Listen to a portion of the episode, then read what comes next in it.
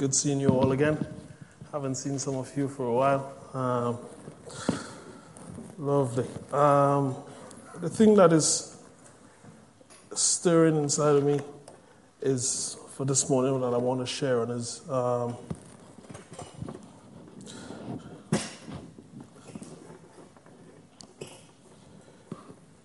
it's on how do we um, how do we look to the scripture, look to what God is saying, and press beyond the shadow of of, of um, what may be said. All right, um, I believe in every scripture, in every prophetic word, in everything that God declares, there is an intent that He has in mind.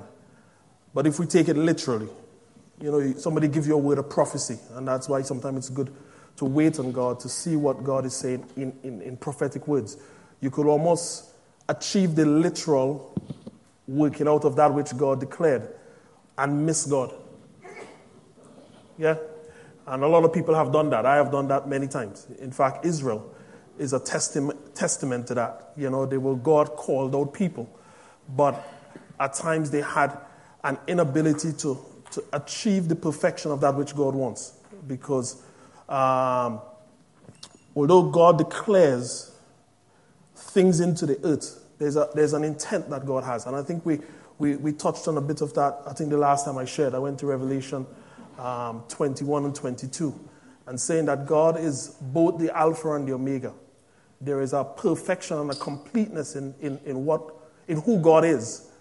And He has given us an opportunity to partake in that, but more importantly, the agenda or the mystery of, of, of we, God's creation, and all the other things that exist, is so that God could reveal Himself. All right, say God desires to reveal Himself. If you repeat that, God desires to reveal Himself. Yeah, God desires to tabernacle. He talks about the mystery that was buried, that is being fulfilled in this age. And um, I'm, I'm privileged and fortunate and unworthy, but by His blood, privileged to, to walk in this unveiling of God, all right? God desires to tabernacle inside of us. If we just turn quickly, so I'm going to talk about the intent of God, but um, just kind of say the pitfalls that I have experienced across my walk of faith, where I have seen glimpses of God and kind of laid hold and hold it too precious in my hand and almost missed God in the process. So it became, a, even the thing that God gave became a stumbling block to me, because I was preserving the thing and not getting God, all right? Um, so I'm just going to talk from my experience, some things I've seen in the scripture, and then hopefully we all can can use it as, as an instruction in terms of how do we go and get all of God and not the things that comes by God's hands, okay? Um, so we're going to go to Revelation twenty-one. This thing is working. Have to go old school with the Bible. Um, right at the back. Yeah.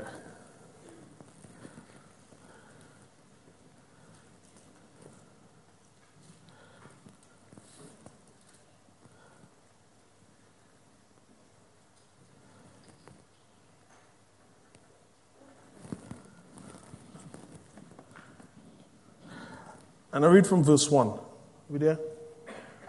Revelation twenty-one one. And it said, "Now I saw a new heaven and a new earth." I'm reading from the King James Version. Please bear with me. "For the first heaven and the first earth had passed away, and also there were no more sea. Then I, John, saw the holy city, New Jerusalem, coming down from heaven, God prepared as a bride adorned for her husband. And I heard a loud voice from heaven saying, 'Behold, the tabernacle of God is with men.'" Behold, the tabernacle of God is with men. "And He will dwell with them, and they shall be His people. God Himself will be their God." And what we've seen there is the intent of God coming into being, where we, the vessels, the people, the thing that God declared in Genesis, that we are living souls, that God ultimately gets His intent. And if you read the rest of that chapter, I think we did it the last time I was teaching. It talked about walls of jasper and foundation stones, and it talked about different things, and they being like pure glass. But God finally got an opportunity to occupy man. Not man in a singular state, but together, as we all came together, and we, we represented the wall, the foundations, the gates of all the glory of God. All right? So, um, God is desiring to descend into that city. He talked, if you read further on into it, about there will be no need for light because God was his light. Yeah, and we know God is light. Yeah? And God descended into that city, and it said he was the one who illuminated that city. And he will be the one who illuminates us. All right? Um,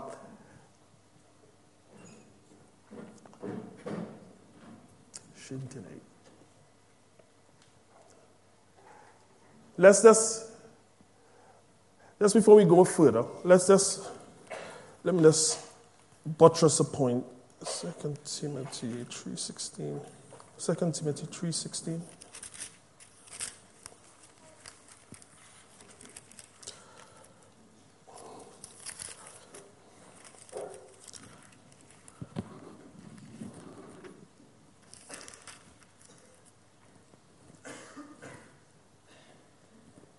And then we'll go to Rome. Second Timothy three sixteen. Then we go to Romans nine. We'll read Romans nine after. All right. All scripture is given by inspiration of God and is possible for doctrine, for reproof, for correction, for instruction in righteousness. All right, so I just want to lay this out. As we go and we read some scriptures and we seek to inquire of the mind of God, I said just now in Revelations that God is light. There will be I, I have a faith and a confidence that we'll see something more of God. But as we see more of God, I don't want us to feel in any way condemned or, or, or, or I'm unworthy or too proud. Yeah, that's me. You know, I'm walking in the fullness of that. All right? Light comes in stages, and God requires us every time we see him to, to run towards him, to embrace him. All right? Ultimately, until we disappear, and all that is evident is him. Which, when you read Revelations twenty-one, that the sense of jasper and gold and onyx and all those things becoming transparent is the process of, although we are precious, we are supposed to disappear so that God is the only thing that is seen. Okay? So I'm just using this just as we read the, the rest of the scriptures. For some people, it will be reproof. For some people, it will be confirmation, but we all have a responsibility to make sure that only God is seen at the end, okay? As things in you die, or as things in you are confirmed, as you have walked faithfully, don't become proud, all right? Let us allow God to be the thing that shines. All right, so let's read Romans, and we'll talk a bit about the shadow of life, of, of the things that God says, and that God is hidden behind those things. And I'll read, and then we'll, um, Romans nine.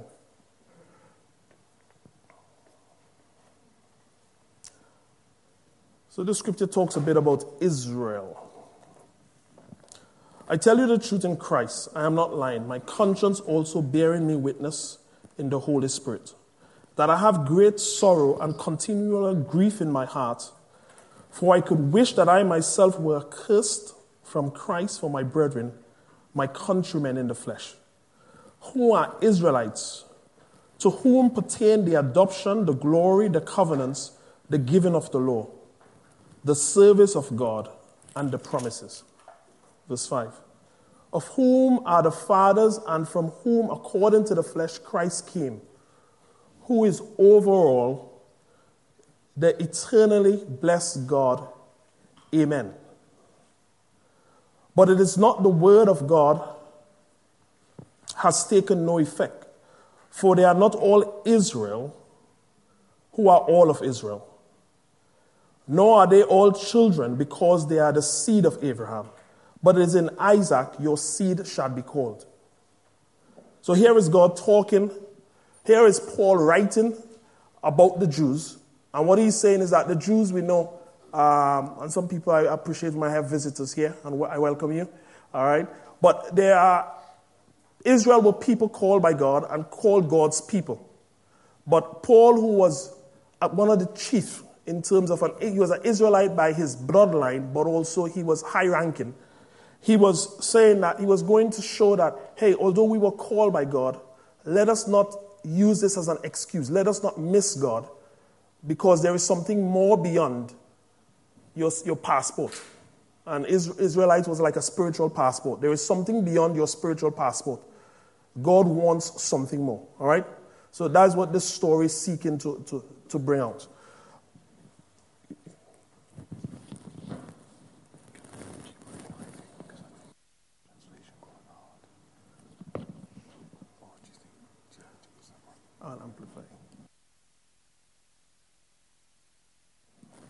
Leaders concerned with the N I V. All right, so we'll probably take the N I V off, and I will try to use the King James, because I think the King James brings out some words that the N I V kind of soften, and therefore it takes takes away what I believe is the meaning from what, ah, it's there.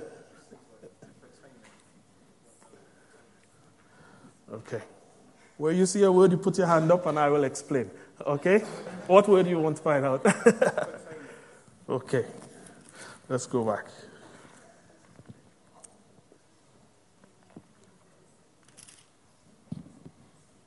Daniel, in your word?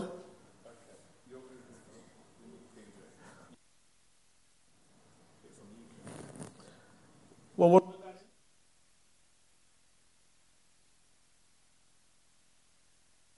Okay. God will bring it to light. I'm trusting. Okay? So, Israel, he said in verse six, but it's not that the word of God has taken no effect, for they are not all Israel who are of Israel, nor are they children because they are the seed of Abraham. But in Isaac shall your seed be called. That is, those who are called the children of the flesh, these are not the children of God, but the children of the promise are counted as the seed. For this is the word of promise. At this time I will come, and Sarah will have a son. And not only this, but when Rebekah had also conceived by one man, even by our father Isaac, for the children not yet being born, nor having done any good or evil, that the purpose of God according to the election might stand, not of works, but of him who calls. It was said to her, the older shall serve the younger. As it is written, Jacob have I loved, but Esau have I hated. What shall we say then? If there were unrighteous, is there unrighteousness with God? Certainly not. For he says to Moses, I will have mercy on whomever, whoever I will, and I, I will have mercy, and I will have compassion on whomever I will have compassion. So then it is not him who wills, nor of him who runs, but God who shows mercy. For the scripture says to the Pharaoh, for this very purpose I have raised you up, that I may show my power in you, and that my name may be declared in all the earth. Therefore he has mercy on whom he wills, and whom he wills he hardens. You will say to me then, why does he still find fault? For who has resisted his will?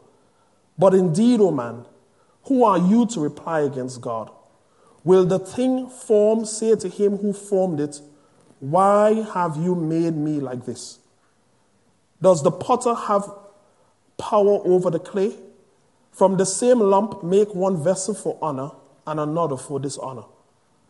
What if God wanted to show his wrath and to make his power known, endured with much long suffering, the vessels of wrath prepared for destruction, and that he might make known the riches of his glory on the vessels of mercy, which he had prepared beforehand for glory. Even us whom he called, not of the Jews only, but also of the Gentiles, as he says also in Hosea, I will call them my people who were not my people, and her beloved, who was not beloved. And it shall come to pass in the place where it is said to, uh, to them, you are not my people. There they shall be called sons of the living God. Isaiah also cries out concerning Israel.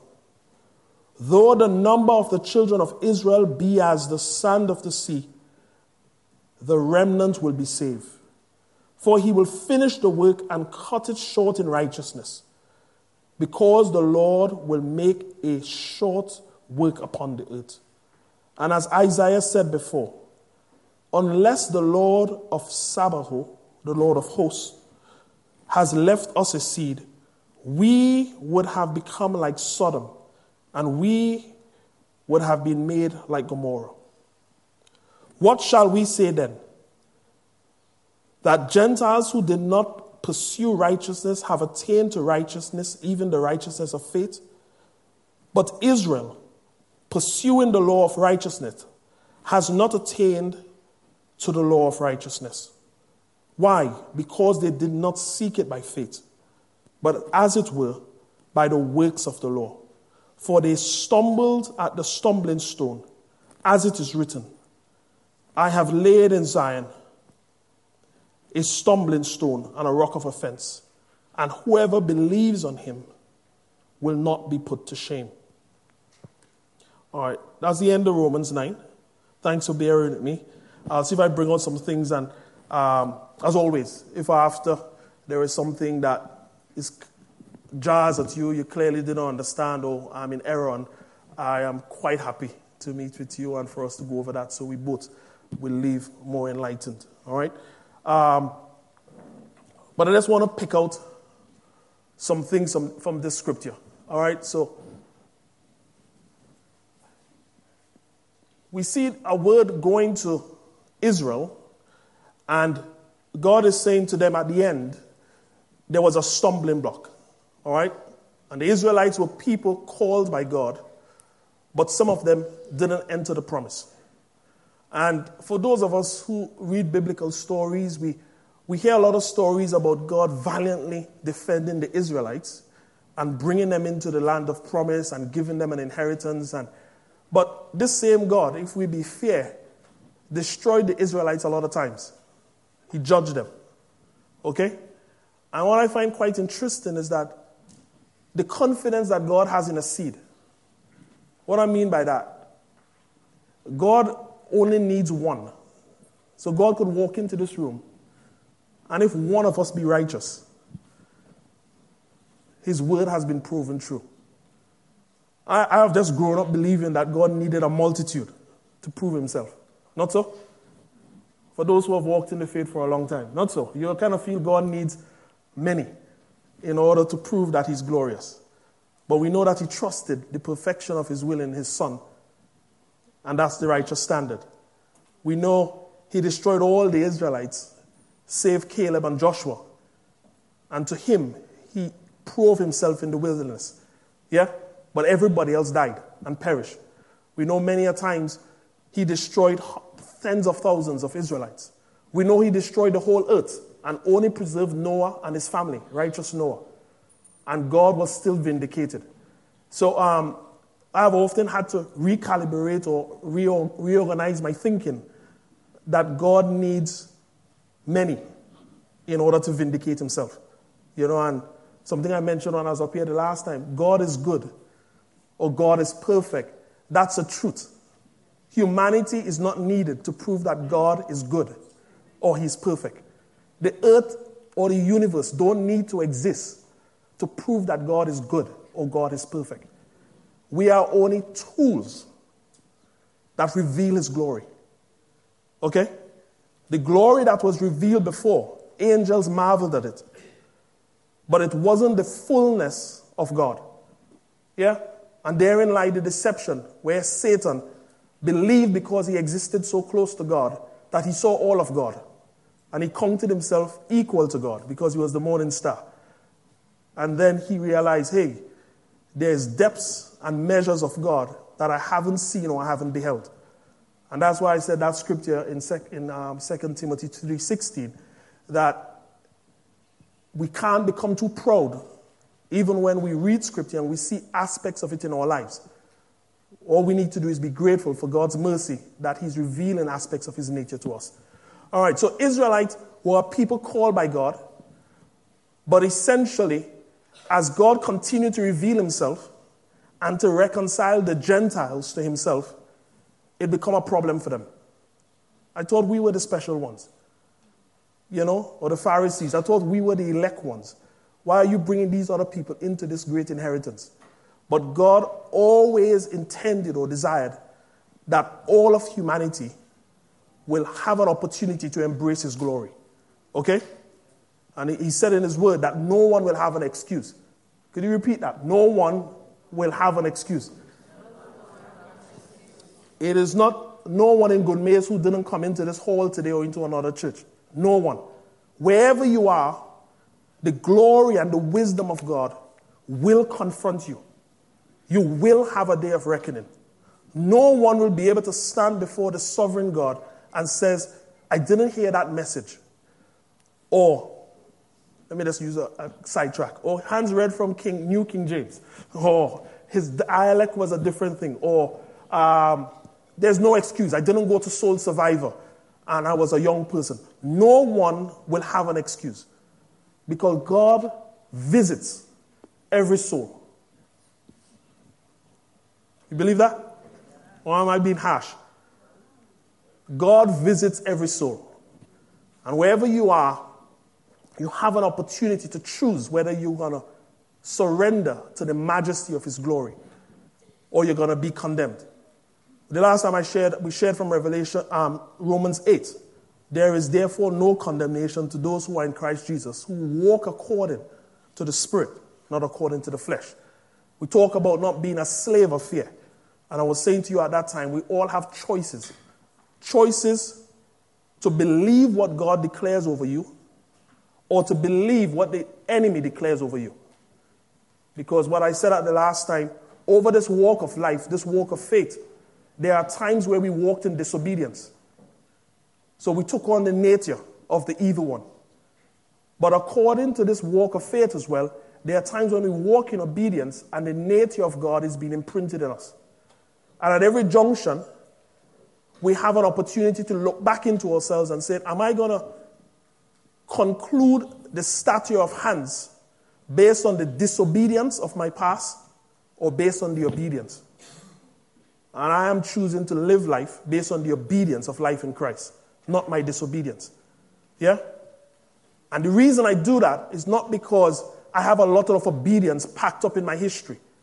The reason I do that is because the Bible says the perfect price, the sacrifice for sin in Jesus is a complete act. And therefore, on that I can stand.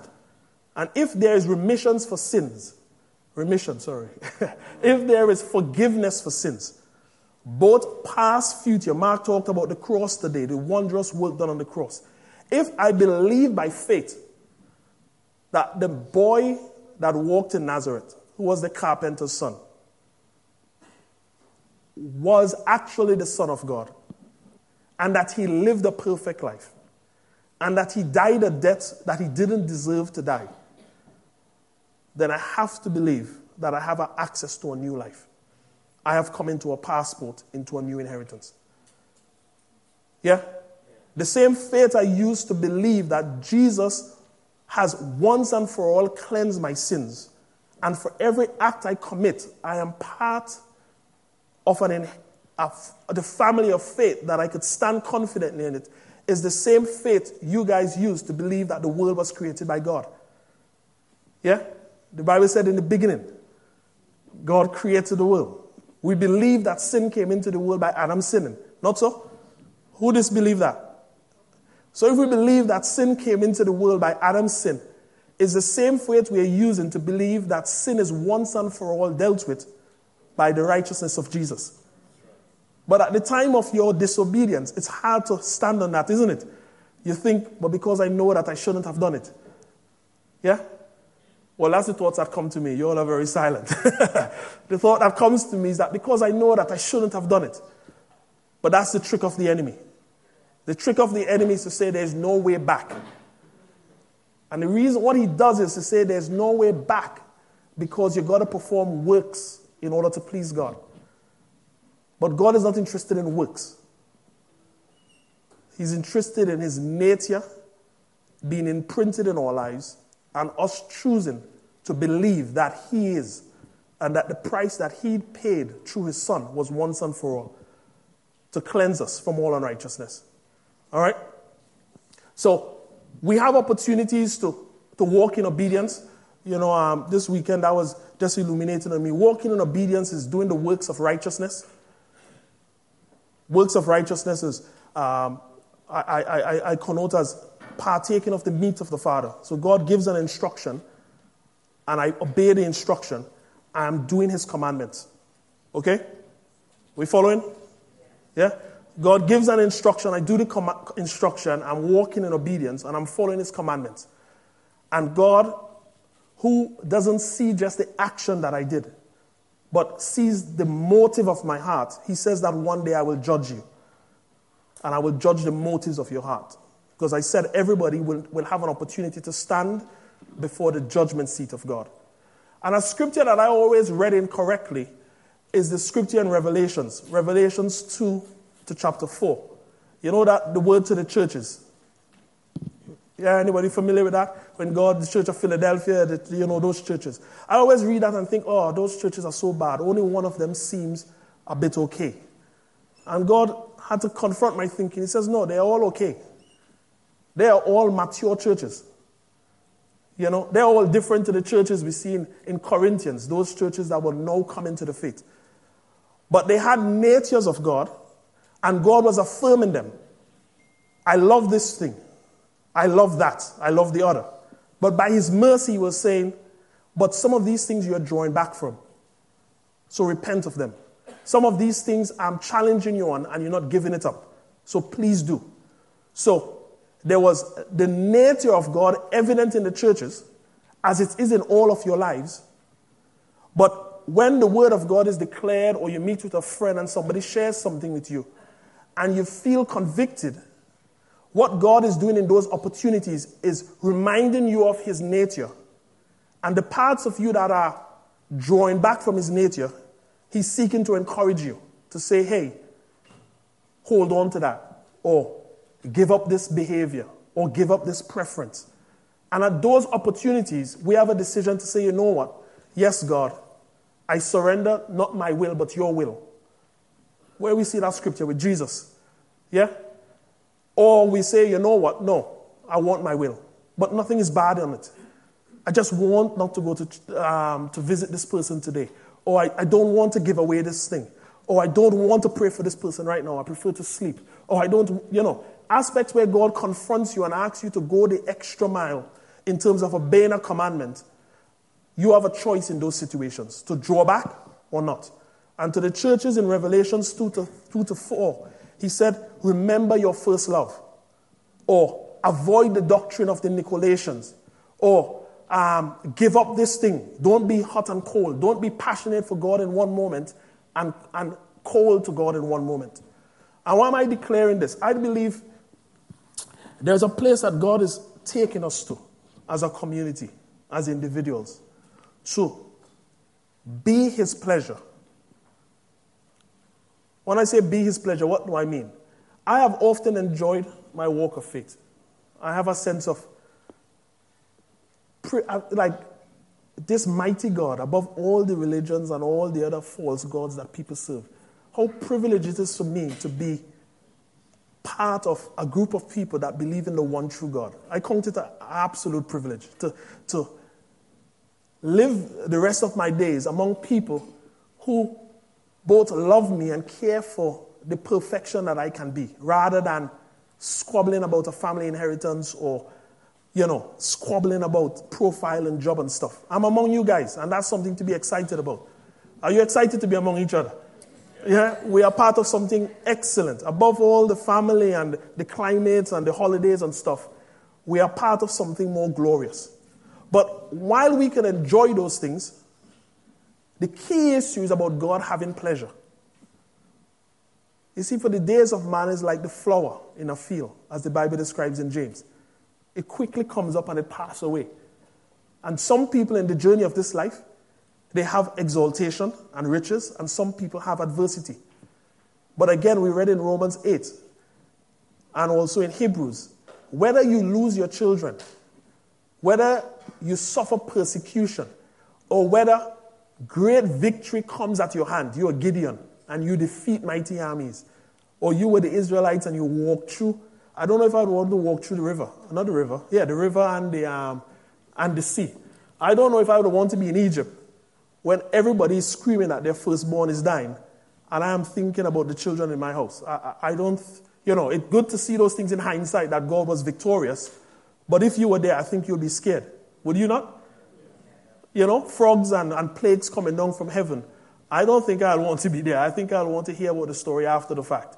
But the point I'm making is, whether the circumstances of your life are pleasant or the circumstances of your life are adverse, God is still God.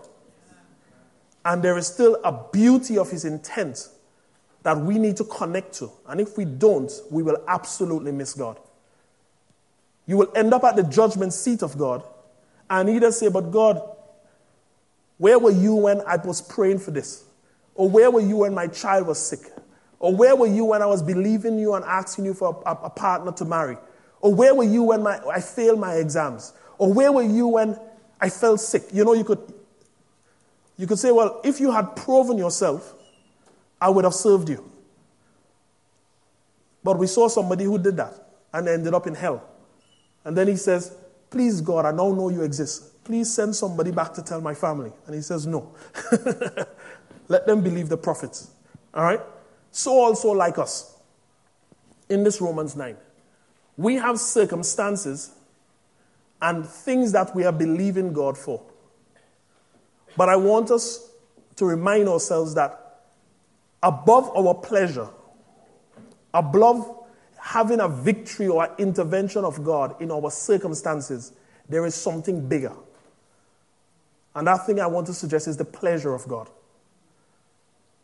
Listen to me, there were how much, probably two million Israelites, those Bible scholars among us. How many people were in the Exodus? There were millions of them, weren't there? But then there were still people who were called out to be priests working in the outer court. Not so? Those who were zealous. There were still people who then went a bit further. So there are degrees in this walk of faith. You have a choice. I have a choice. I could decide just to have the salvation of Jesus, or I could decide to give God pleasure. I could decide that all I want from God is just an escape after mortality finishes. Or I could decide I want something more, that even in this mortal life, I will give God pleasure. And I believe many of us want to do that, if not all of us. I believe that's what Jesus did. You know, I was hearing something last night, a scripture that often resounds in me. It is very interesting that at the Jordan, the thing that was said and prophesied over Jesus is, this is my beloved son in whom I am well pleased. We all know that scripture? This is my beloved son in whom I am well pleased. What was God pleased with? Because at eleven he spoke to the to the lawyers and the doctors. Have you ever wondered, what was the thing God is speaking there? Was it he was talking future tense? I, I'm pleased because I know what he will do, or I'm pleased because of what he has done? What do you think it is? Some feedback? Huh? Neither. Of who he is. How you describe who he is. Wholehearted, he's his son, his holiness, his, his, his completeness. The fact that his heart is in line with his action. His heart is in line with his action, always. Interesting. And that's true. If you go and read the epistles, those guys spent little time, epistles from Romans down to the end. Those Acts, you know, Acts down to the end. Those guys spent a little time talking about the miracles Jesus did. Have you ever noticed that? The disciples didn't spend time in the epistles, Peter and John and those guys, talking about mighty, wondrous miracles. And even Paul, who was not around and unveiled Christ, he wasn't speaking about the miracles of Christ. So he wasn't speaking about the life of Christ, particularly in the last three years of his life. The thing that he was talking about is his nature, the obedience, suffering being complete and perfected. So that wholehearted thing that Neil mentioned there, and that sonship, um, uh, Alan mentioned, the sense of, and that Andrew mentioned, sorry, in terms of he was his son. I believe there is something in this life that we are called to do above signs and wonders. It is total obedience to God. And it said in Hebrews ten, behold, I am written in the volume of the book. And in John, it talks about, you know, the last two chapters of John. It said, even if all the, the things that Jesus did was to be written, there aren't enough books to, to, to contain them. What is what they're talking about there is somebody who every word, every footstep, every action, every thought was only what God wanted him to do. I'm not talking about somebody who did it for three days. I've had sometimes, you know, I, I get through two or three days and I feel like I'm really all right. I kind of did all God said. And I feel, whoa, I'm righteous, you know. Um, I'm not going to go outside tomorrow. I want to keep this, this aura of, you know. But we're talking about somebody who did it and perfected it for thirty years. You know, it makes me even marvel at, at, at this guy called Enoch in the Bible.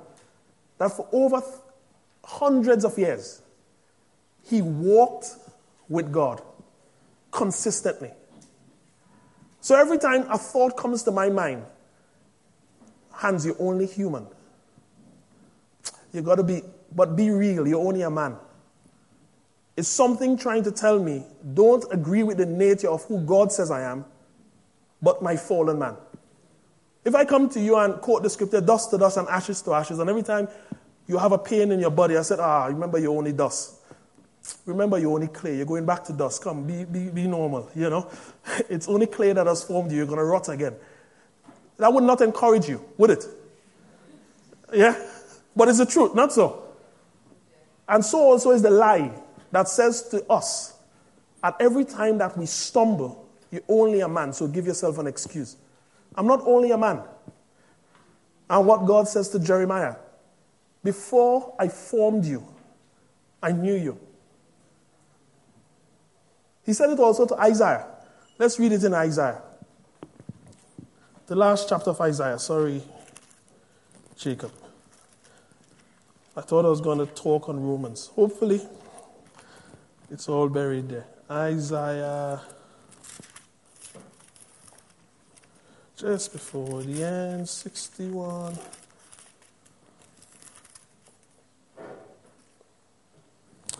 forty-nine. forty-nine, forty-nine. Verse one to probably five. So, whoa, time is gone. All right, I'll wrap up. I'll read from here for ease.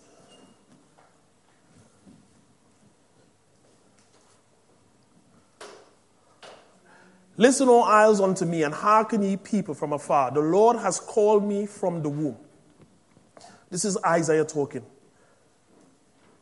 From the bowels of my mother, he has made mention of my name. Go forward. And he had made my mouth like a sharp sword in the shadow of his hand. Had he hid me. And has made me a polished shaft in his quiver. Had he hid me. Go ahead.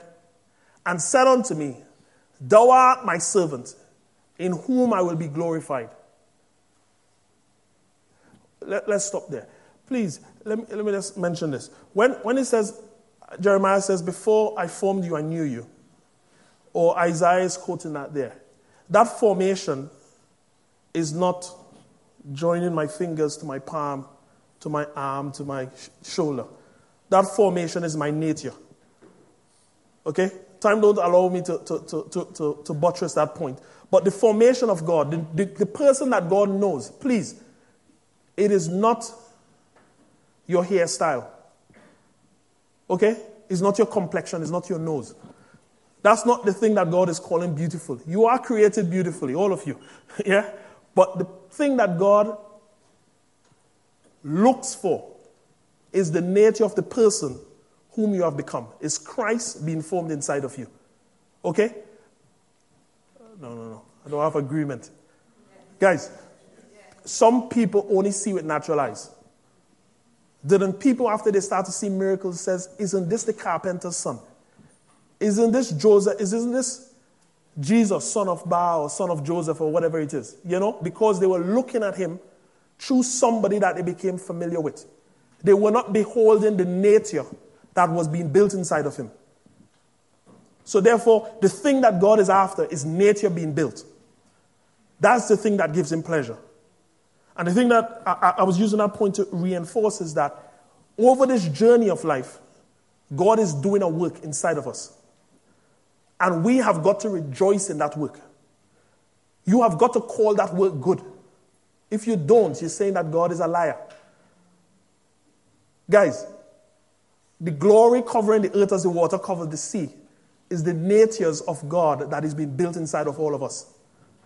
And if at any point in time we give ourselves an excuse just because of sometimes there is disobedience or thoughts that assail you, then we are failing to walk in the power of that which God is doing.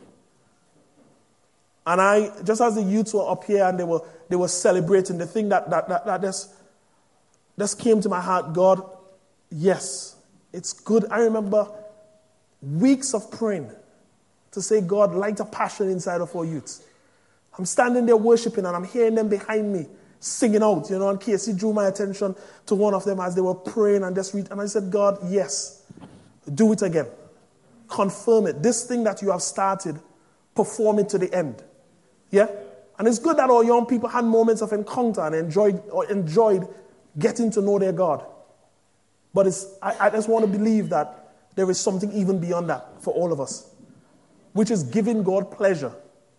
Not because of a healing or a divine encounter, but because we are seeing Christ being formed inside of us. Because as the Bible said, many of our forefathers, spiritual Israel, they saw signs and wonders in Egypt. They saw signs and wonders forty years in the desert. But in them, God had no pleasure, save for Caleb and for Joshua. What does God mean by that? That anybody see a sign and wonder, it could get, it will gather, it will um, gain their interest, their attention. But the thing that gets God attention, because He's the one doing the sign and the wonder, is not a Red Sea parting, or a broken limb healing, or somebody coming back to life. What God is interested in is the thing that's talked about in Ezekiel about dry bones coming to life, the nature of God being formed in man. And I want to believe that God, that's what God is calling us to. And anything that God gives us is a shadow that if it stops short of God totally possessing and being seen inside of you. So as I conclude, God is desiring to shine through my life. God is desiring to shine through your life.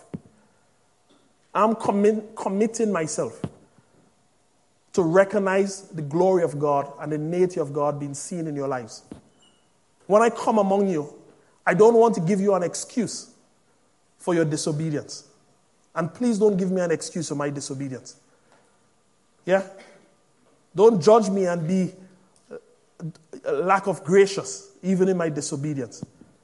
But encourage me, remind me of the beautiful work that God is doing in my heart. And through encouragement, through psalms, through songs, through words of revelation and encouragement, buffet me as I promise to do to you so that we could make this thing beautiful. The Israelites, they couldn't go beyond the law.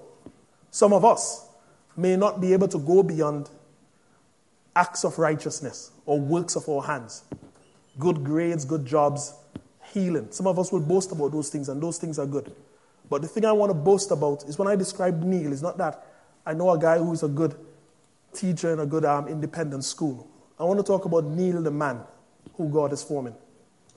When I talk about Ken, I don't talk about guy, you know, what's that, what's that, um, what's that guy, postmortem, what's he called, I think again, what he did, pathologist. I don't talk about Ken the pathologist or Ken the, the botanist. What I talk about is a man who is humble and meek before God. I don't like air and titles, and people who work with me know that. I don't, car parking spaces or job titles, I don't care about. Unless you can talk about me, hence the nature of the person who loves God. I'm not interested in anything else. Profession, my past, normal achievements in this life, the only thing I'm interested in is Christ and Christ formed inside of me. And that's what I want to encourage in you. I want to declare that everything else is a shadow, and the only thing that is glorious is if God could remove our mortal existence and leave only in this room the things that we have achieved in his nature. That is the thing that makes this community beautiful. Amen? Amen. Amen. So as I hand over back to Neil and they, I think that's all I want to declare. Thank you. Amen.